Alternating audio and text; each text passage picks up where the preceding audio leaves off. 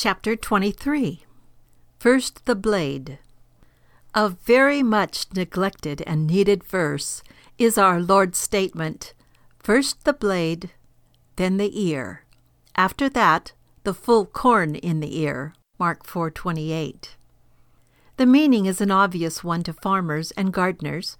You cannot reap a harvest immediately after planting the seed. You plant, you work, and you wait. Only after the seed is sown is there a first result, the blade or shoot of grain sprouting. Then, in time, the ear develops, and finally, the full and ripened grain. This seems obvious enough, but it is still a much needed lesson. As I travel over the country, I find a common failing.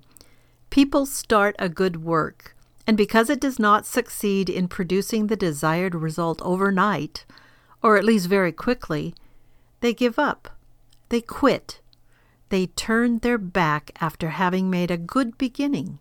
Paul twice tells us, Let us not be weary in well doing, for in due season we shall reap if we faint not. Galatians 6 9 and 2 Thessalonians 3:13.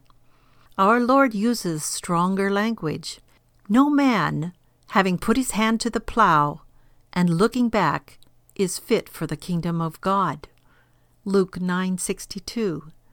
What can we say then about the many who so easily weary in well-doing, those who put their hand to the plow and soon turn back? Or the many more who never begin, to whom the very thought of such service is unpleasant or exhausting. The Lord saves no one for their own sake, but only for His own sake and purpose. We are saved to serve Him, and we must do so with patience. Some seeds we may now sow, and other generations shall reap. The world was not empty when we were born into it and it should be richer when we leave, because we have sowed good seed. Let us therefore work while it is still day.